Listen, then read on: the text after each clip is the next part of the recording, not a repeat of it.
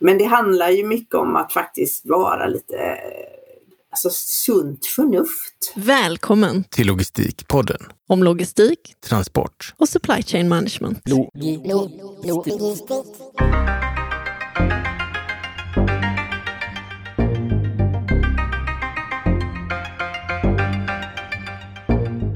Varmt välkommen till Logistikpodden.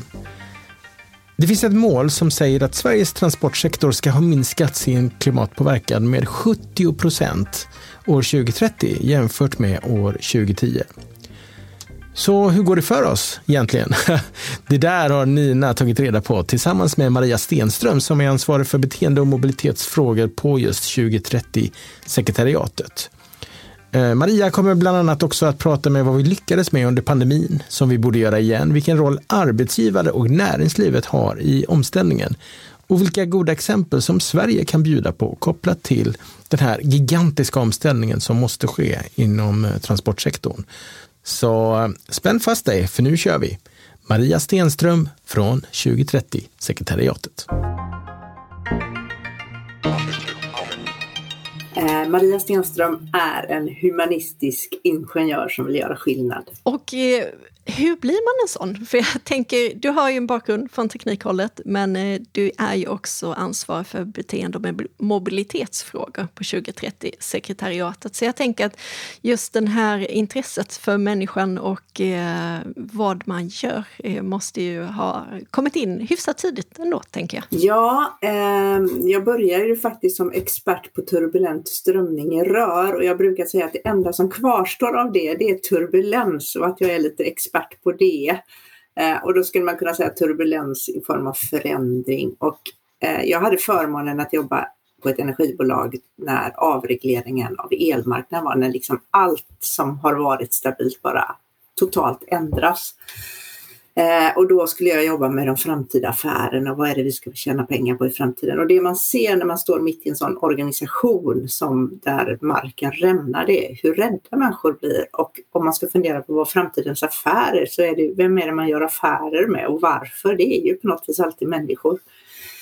Och om jag hade gått hem tidigare då eh, i mitt, liksom, mitt instegsjobb och räknat ut svaret på decimalen hur mycket turbulens det blev och så vidare, så blev ju det här något helt annat, alltså något där man inte kan räkna ut svar utan man får testa, man får pröva och framförallt så måste man prata och verkligen vara nyfiken på vad det är människor behöver, vad de vill och vad som får dem att vilja röra sig i den riktningen som ja, mänskligheten eller jorden behöver. Sådär. För det var faktiskt hållbarhetsfrågor redan då. Och då blev det på något vis, alltså man kan ha hur mycket tekniska lösningar som helst men om man inte utformar dem för människor så blir det en lösning i lådan.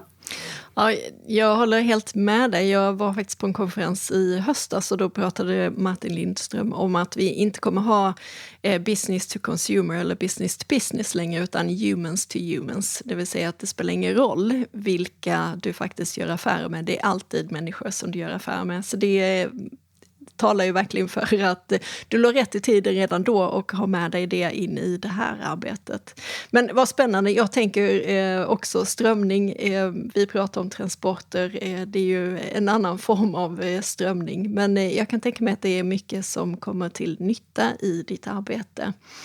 Eh, och jag tänker Pio har intervjuat eh, Mattias Goldman på 2030-sekretariatet och det var 2018. Så det var innan pandemin, innan den senaste tidens utveckling.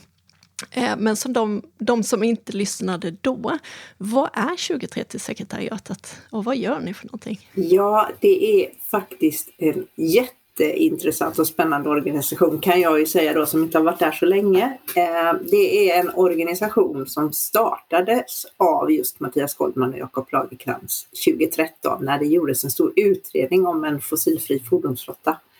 Och de insåg att det här får inte bli en utredning på hyllan. Vi måste se till att hjälpa regeringen att klara det här målet att reducera trans in, ja, nationella transportsektorn med 70 procent till 2030.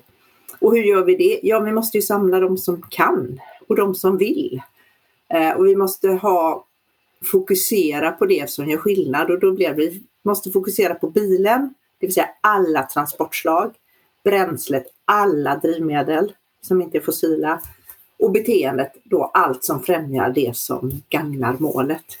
Eh, och det betyder att vi eh, gör det här tillsammans med partners, partners som är beredda att stå bakom målet, whatever, och bidra till att göra, skapa handling, inte rapporter utan handling. Så vi har drivmedelsbolag, vi har fordonstillverkare, vi har tågoperatörer, vi har konsultbolag, vi har klimatkommunerna, alltså vi har verkligen en bredd av partners och det är styrkan att vi jobbar inte siloorienterat utan vi sitter på möten med alla de här kompetenserna. Ibland är det konkurrenter, men vi har alltid bara ett enda mål för ögonen, att hur ska vi kunna lösa det här? Så näringslivet och organisationer som har möjligheten att göra saker och så försöker vi då se till att politiken skapar förutsättningar för näringslivet och de här organisationerna att kunna göra det. Jag tänker att det är ett jättehäftigt mål och det är häftigt att samla så här många parter. När man väl kommer in i frågorna så brukar man ju komma någonstans längs vägen när eh, man behöver förtroende för varandra. Det vill säga att jag är beredd på att offra och, och ge ut information till exempel om vad jag gör i utbyte mot att andra också gör det.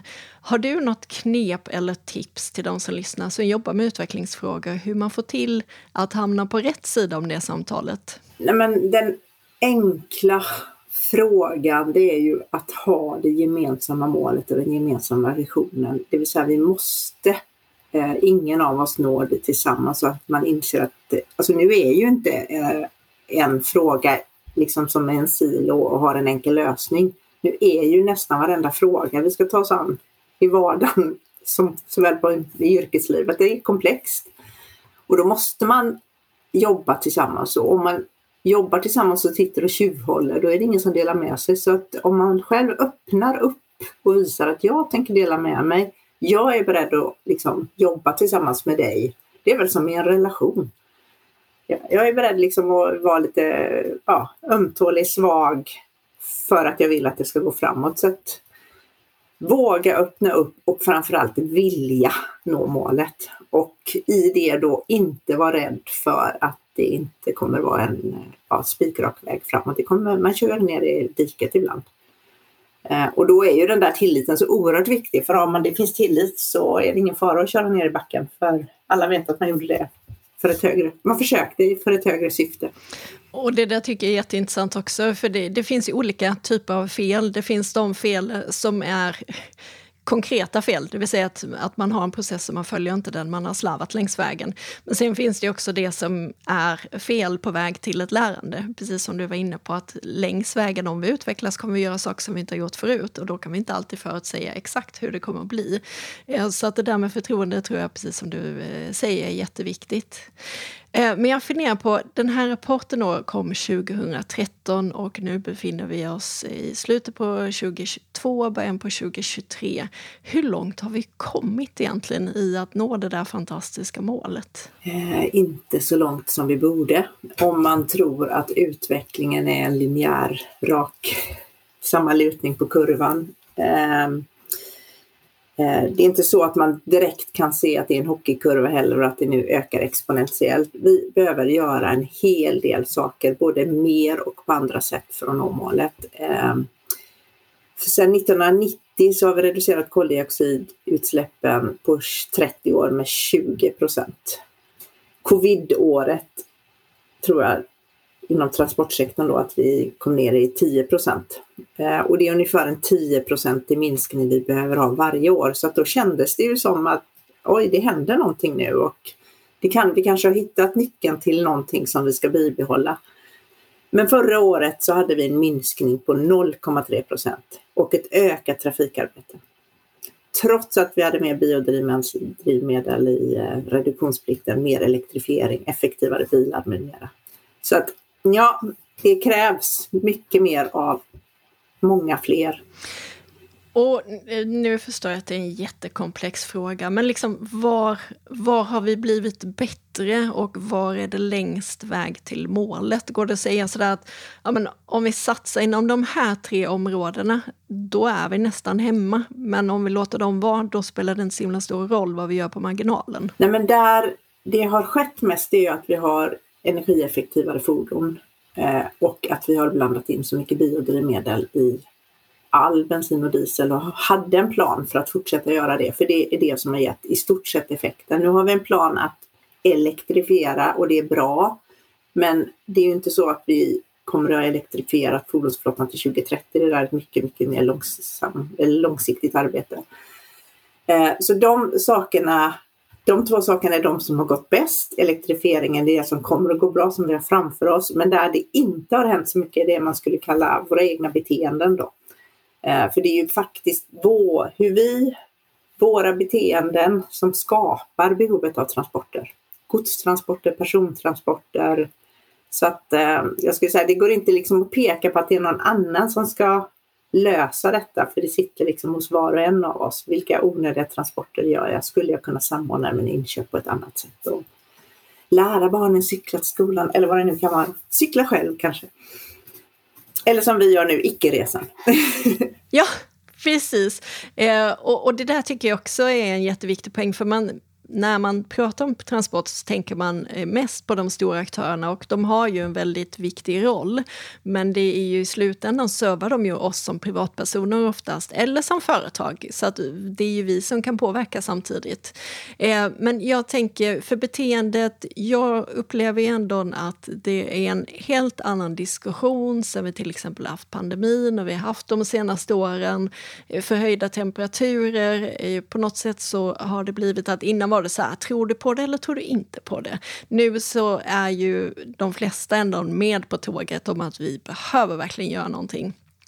Var är det vi behöver ändra mest? Vi var ju inne på lite sådär eh, privatresor. Eh, är det där som det är den stora delen? Eller det har också diskuterats väldigt mycket det vi köper, det vill säga att det kanske produceras i Kina, eh, det vill säga utsläppen sker där och därför har vi inte riktigt tagit ansvar för det. Vi transporterar det hit, vi kanske har beställt extra exemplar och så skickar vi tillbaka ett antal av dem. Var, var är den stora utmaningen? Jag börjar med att säga att jag håller inte med dig om att alla är så medvetna om eh, hur allvarligt det är.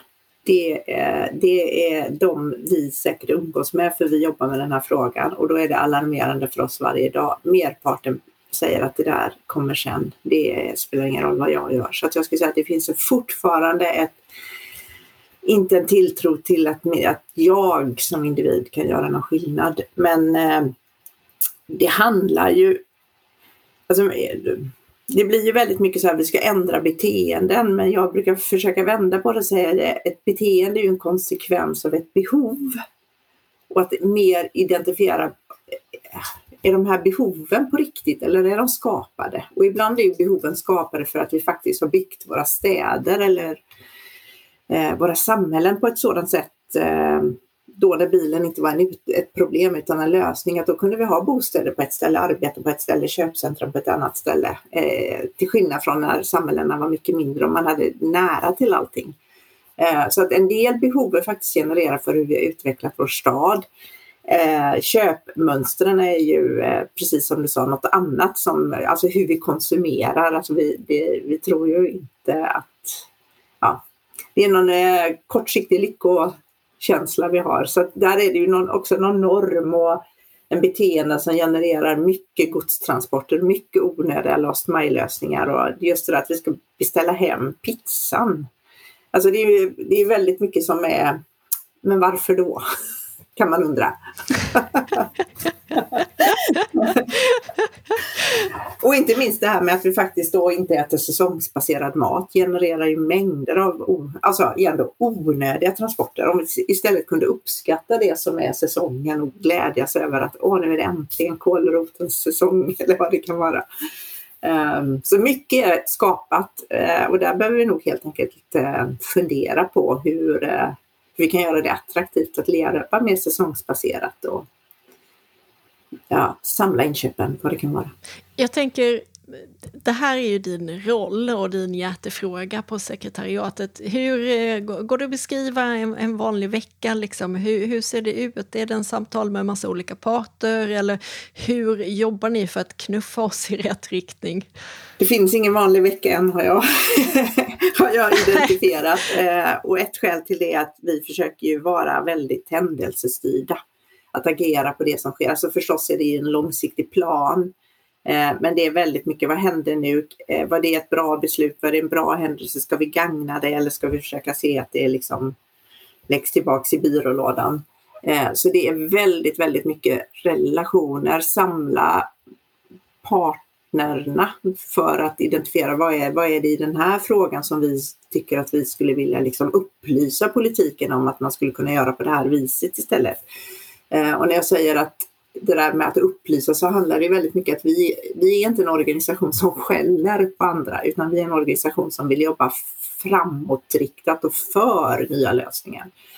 Eh, Mattias, kollegan Goldman, då brukar alltid säga att vi är löftesleverantörer och det är det vi vill att vi ska vara tillsammans med våra partner. Att våra partner ska säga det här skulle vi kunna hjälpa er med under förutsättning att ni ändrar de här spelreglerna eller de här eh, hindren. Ibland finns ju gamla lagar som är gjorda för något som 30 år gammalt eh, och inte gagnar syftet längre. Att få undan de där hindren så att de här aktörerna som faktiskt vill göra skillnad kan göra skillnad. Eh, så det är händelsestyrt eh, och framförallt så försöker vi vara väldigt proaktiva. Man ska liksom inte jobba nedströms utan så mycket uppströms som möjligt. Hur kan vi skapa förutsättningar för eh, beteendeskifte? att stadsutvecklingen blir som den blir, att ytorna i stan fördelas så att de alternativa för, liksom, transportslagen har lika hög framkomlighet som bilen. För det är ju faktiskt någonting som jag, jag cyklar ju eh, för det mesta och det kan man ju konstatera att eh, så har det inte hittills varit. Det börjar definitivt bli bättre men eh, det är en, en lång väg kvar. Ska det grävas upp någonstans så kan man lätt stänga av cykelbanan och trottoaren medan bilisterna kommer fram utan problem. Så att det, det där är alltid avvägningar men det är intressant att se att, att det händer saker. Eh, men jag tänker under hösten här så har vi haft val och eh, det väntar också EU-ordförandeskap för Sverige. Ehm, jag tänker vilka möjligheter öppnas upp i samband med det eller stängs för den delen? Det kan ju vara ehm, möjligheter som kanske försvinner också när man byter ehm, eh, de som leder. Ja, valet och EU-medlemskapet är lite olika frågor tycker jag. För valet just nu är ju känns ju i vissa områden som en tillbakagång på saker som vi faktiskt har erfarenhet av att det eh, har en framgång. Reduktionsplikten är en sån. Ehm, så där handlar det väldigt mycket nu om att ehm, tillsammans med näringslivet visa att eh, alltså jag skulle ju säga att näringslivet är mer på att driva frågorna i rätt riktning än, än vad politiken har synliggjort ännu. Så att eh, då är det upp till oss att visa att, politik, eller att näringslivet vill eh, och att vi bedömer att vi får de här effekterna av det. Och vad det gäller EU-ordförandeskapet så är ju det en otrolig möjlighet att faktiskt visa upp allt fantastiskt bra som görs i Sverige. För det, nu låter det som allt dåligt, det är det ju inte. Vi ligger ju oerhört långt framme. Vi har de mest eh ehm, tuffa klimatmålet målen inom transportsektorn än, än något annat land. Eh, och har ju säkert eh, liksom kan verkligen visa på framgång. Och är det någonting som, som kan göra skillnad så är det att börja kopiera de som gör bra saker. Så att lyfta de aktörerna i Sverige och de lösningarna vi har i Sverige och synliggöra dem för andra länder, andra nationer, andra företag. Det ser jag som EU-medlemskapets stora vinning för att sprida det vi gör eh, och också påverka det, de förutsättningar som finns i Sverige som eh, kanske är lite unika med all vår vattenkraft, eh, vår skog med mera. Att vi faktiskt ser till att vi kan nyttja det på det sättet som gagnar målen också. För det där med goda exempel är ju också min erfarenhet och det är bästa genvägen till att få fler på tåget, att någon annan faktiskt har gjort det. Då är det inte så himla svårt längre. Eh, men jag tänker också just det här du nämner som är bra, som man kan visa upp. Du eh, var inne lite på liksom de tillgångar som vi har rent naturligt. Eh, men vad är det annars som man här i Sverige ska sträcka på sig lite och vara extra stolt över att vi faktiskt eh, gör? Vi har ju partners till exempel som trots att Eh, som är inom transport logistikbranschen som trots att bränslepriserna nu sticker väldigt mycket eh, väljer att ändå stå fast och säga ja, men vi, vårt mål är 100% fossilfritt, vi viker inte från det. eh, att man är lite robust och resilient mot sådana här svängningar. För igen då, det högre målet vi har satt, det är det som gäller. Då får hitta andra vägar mot det. Men igen då skulle jag säga skogen som råvara. Eh, vi har batterifabrikssatsningar, alltså det är ganska stora industrisatsningar som görs som, eh, där det finns liksom stora ambitioner hela vägen att göra det hållbart hela vägen.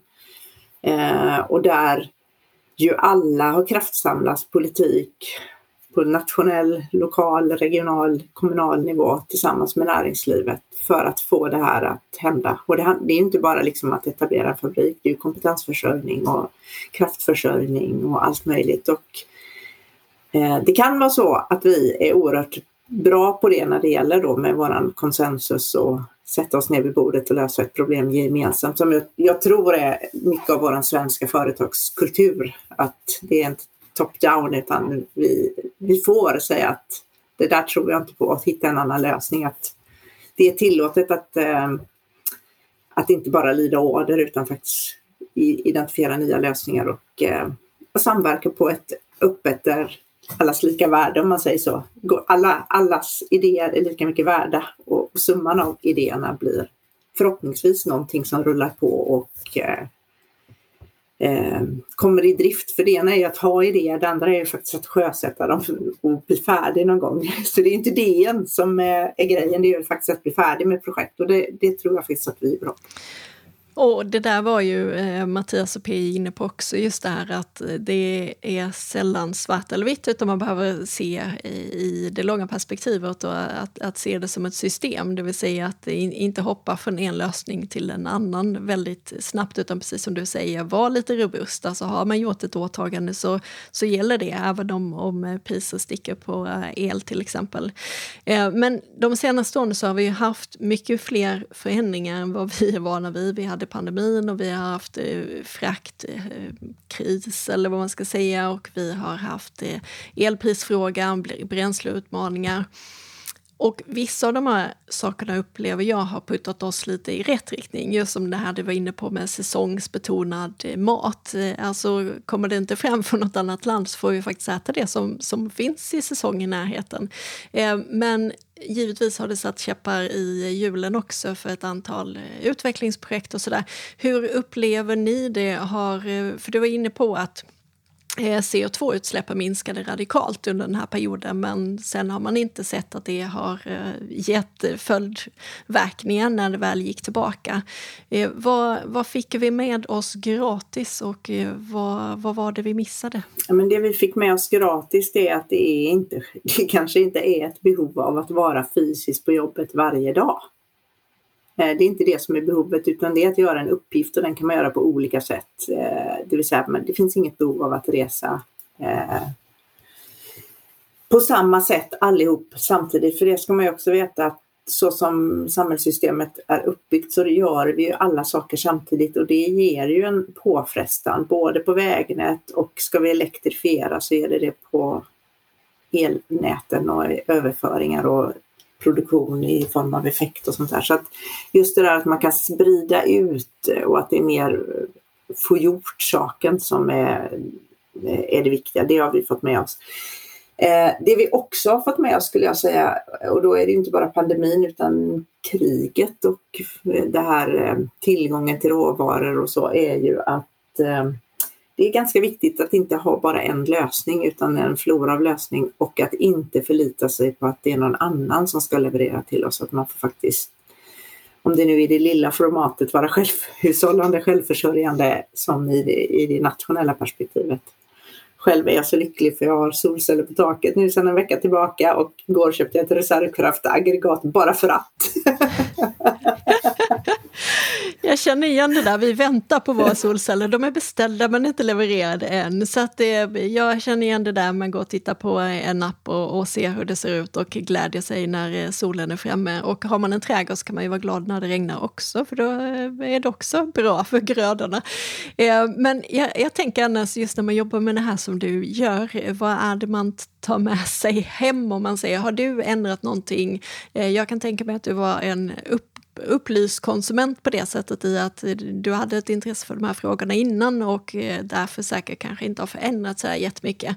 Eh, men är det några små tips som du ändå skulle vilja ge de som lyssnar att eh, tänk på det här, det här är faktiskt skillnad som man kanske inte snappar upp om man inte har ett intresse för det här ämnet? Eh, alltså jag har ju varit ganska nördig eftersom jag kommer från energibranschen så jag har ju varit sån där som släcker ljuset och inte har på maskiner när jag vet att det är effekttoppar och sånt här. Eh, men det handlar ju mycket om att faktiskt vara lite alltså, sunt förnuft. Eh, inte göra onödiga resor. Eh, kanske se vissa resor som en möjlighet till motion istället för att bara transportera sig, att gå och cykla. Eh, att inte handla varje dag. Eh, eh, och eh, nej men just det här att faktiskt som vi gör idag, vi sitter hemma och jobbar eh, för att det är en koncentrationsdag. Det skulle jag säga är en, eh, för de som kan säger jag då. Jo precis, det, det är ju skillnad trots allt mellan eh, professioner. Men där tänker jag också att om de stannar hemma som kan och har möjligheter och där det passar bäst så ger det också mer utrymme för de andra att vara lite flexibla i deras upplägg. Jag måste säga en sak till, att, och det, det beteendet ändrade innan pandemin men eh, då kan man ju säga eh, jag, om jag är tvungen att ta bil så tar jag den nästan aldrig ända in till stan. Eh, utan eh, eftersom vi inte bor så centralt så tar jag den en bit. Att just det där att, att transportera sig behöver inte vara med ett transportslag. Alltså att vi ser oss mer som eh, en mobilist än en bilist. Det vill säga jag använder olika transportslag beroende på vad det är jag ska göra, vilka ärenden jag ska göra och hur situationen ser ut. Och det där eh, jag var definitivt en vanlig bilist. Jag tänkte inte ens att jag satte mig i bilen. Jag är, jag är fortfarande det på många sätt, men mycket, mycket mindre. Jag tänker oftare eh, att jag gör på ett annat sätt. Men jag kan bli mycket bättre.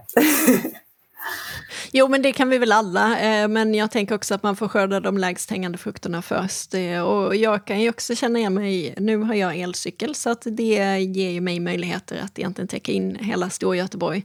Eh, men innan dess så var det också att ibland så cyklade jag, ibland så var det lite långt och då kanske man kunde cykla till någon busshållplats så man slapp liksom fem byten utan man kanske bara behövde ha ett byte när man faktiskt hade tagit sig en bit till en knutpunkt. Så att det är också, man upptäcker väldigt mycket när man börjar experimentera runt helt enkelt. Eh, och en del är bra erfarenheter, andra kanske behöver lite putsning, men eh, det är ett steg på väg i alla fall. Och, och så tänker jag att det är så oerhört viktigt för oss som jobbar med den här frågan att uppleva sakerna själv. Det är så lätt att sitta och säga ja men det där fungerar bra innan man upplevt det. Man behöver, och så är det med all verksamhet, man behöver vara ute i fält för att liksom kunna göra ett bra jobb, om, om liksom uppleva saker själv. Verkligen. Det, det, är ju som eh, allting när man har haft möjligheten att stå i någon annans skor så är det mycket lättare på något sätt att eh, sätta sig in i det och också se vad man själv kan göra för att förbättra eller förändra situationen. Eh, jag tänkte, det, det, är lätt att tänka på transportsektorn men jag vet också att ni nyligen har uppmärksammat till exempel eh, fastighetsbolag eh, för att de är ju en viktig del i eh, laddningsinfrastrukturen till exempel. Och när PO pratade med eh, Mattias då så nämnde han bland annat Spotify också eh, som de hade uppmärksammat som hade gjort skillnad just för att istället för att alla ska ha sina CD-skivor och, och sin CD-spelare hemma, vilken skillnad det gör att man nu kan lyssna på precis vad man vill med en enkel liten pryl som man faktiskt har med sig överallt. Eh, finns det massa andra sådana aktörer som man inte tänker på eh, så mycket men som just faktiskt utgör en viktig del i vårt framtida eh, samhälle för att vi ska nå de här målen? Men arbetsgivaren är ju en jätteviktig aktör. Alltså vilka förutsättningar ger man som arbetsgivare medarbetarna att resa på ett annat sätt eller inte resa? Eh, klara livspusslet liksom, eh, för att inte göra onödiga resor. Arbetsgivaren är en jätteviktig aktör. Eh, en annan jätteviktig aktör är ju kommunerna med sitt planmonopol, med sina möjligheter att, alltså som en jättestor upphandlare, ehm, kan ju faktiskt skapa nästan lokala marknader för vissa frågor som underlättar för oss som bor och lever i en stad. Eh, att fastighetsägarna blir så viktiga för ehm, Eh, då säger jag den nya mobiliteten, det är ju för att en fastighet symboliserar ju någonting som där en människa antingen bor och från sitt boende ska man transportera sig till dit man ska handla eller där man ska arbeta och då är ju det alltid en fastighet. Så att en fastighet skulle man kunna eh, säga genererar transportbehov och eh, om jag då liksom som fastighetsägare eller verksamhet i en fastighet ser till att det finns bra cykelparkeringar, i den mån jag kan påverka att jag kan få en hållplats nära eller att jag har last mile lösningar till och från så att det ändå blir attraktivt med kollektivtrafik så är ju fastighetsägaren jätteviktig. Hur jag utformar mina parkeringslösningar, ska de vara nära eller långt ifrån och hur säkerställer jag att det finns laddning nära där jag bor, alltså nära fastighetsägaren. Så om vi ska lyckas med elektrifieringen så behöver vi hitta eh, laddtillfällen när bilarna, fordonen, cyklarna eller vad det nu är för transportslag. För det är fler som kommer vara elektrifierade när de har en möjlighet att ladda.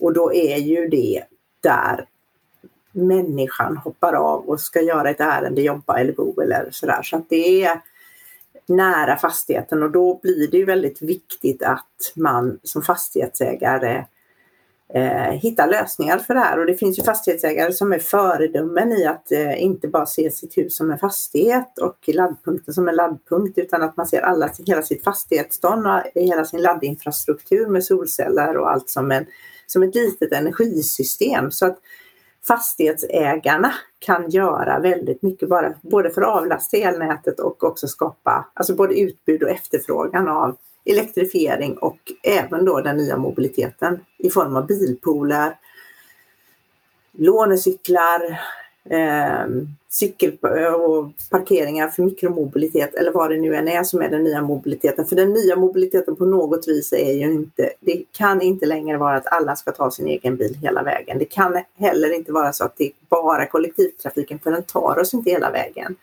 Utan ska kollektivtrafiken få den roll eh, som den är värd att ha som den här stora eh, duktiga aktören som förflyttar många människor så behöver man ju också ta människorna till kollektivtrafiken för kollektivtrafiken kommer ju inte till människan. Så att det, är, det är ett nytt samspel, det är ett nytt ekosystem och då kopplat till den här tilliten du sa, vi pratade om tidigare, så handlar det ju väldigt mycket om att hur ska vi få de här både nya eh, aktörerna som kommer in och vi inte riktigt vet vad det är och de här väldigt etablerade, stabila, att få dem att hitta hur ska vi med våra olika kulturer kunna samarbeta och göra en riktigt bra lösning så att ja, vi vanliga människor kan resa på ett sätt som gör att vi väljer det som ett alternativ för att det är enklare.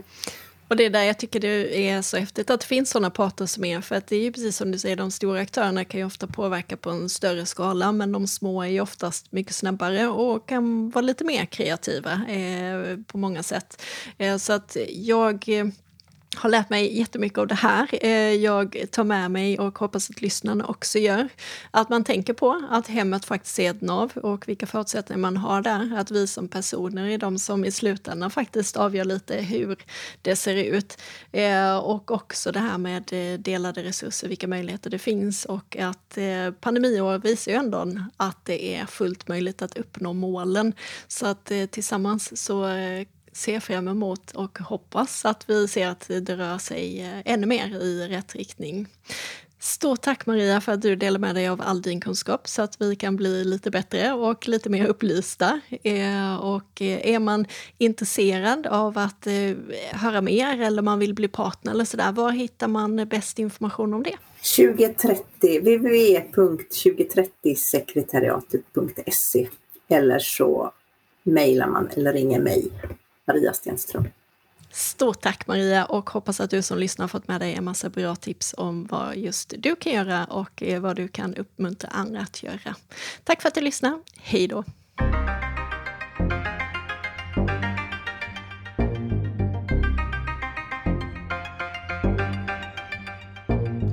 Varmt tack för att du har valt att lyssna på Logistikpodden. Vad tyckte du om det här avsnittet? Följ oss på LinkedIn. Där kan du också gå in och kommentera och diskutera vidare med andra logistikintresserade personer. Så missa inte det. Vi ses där.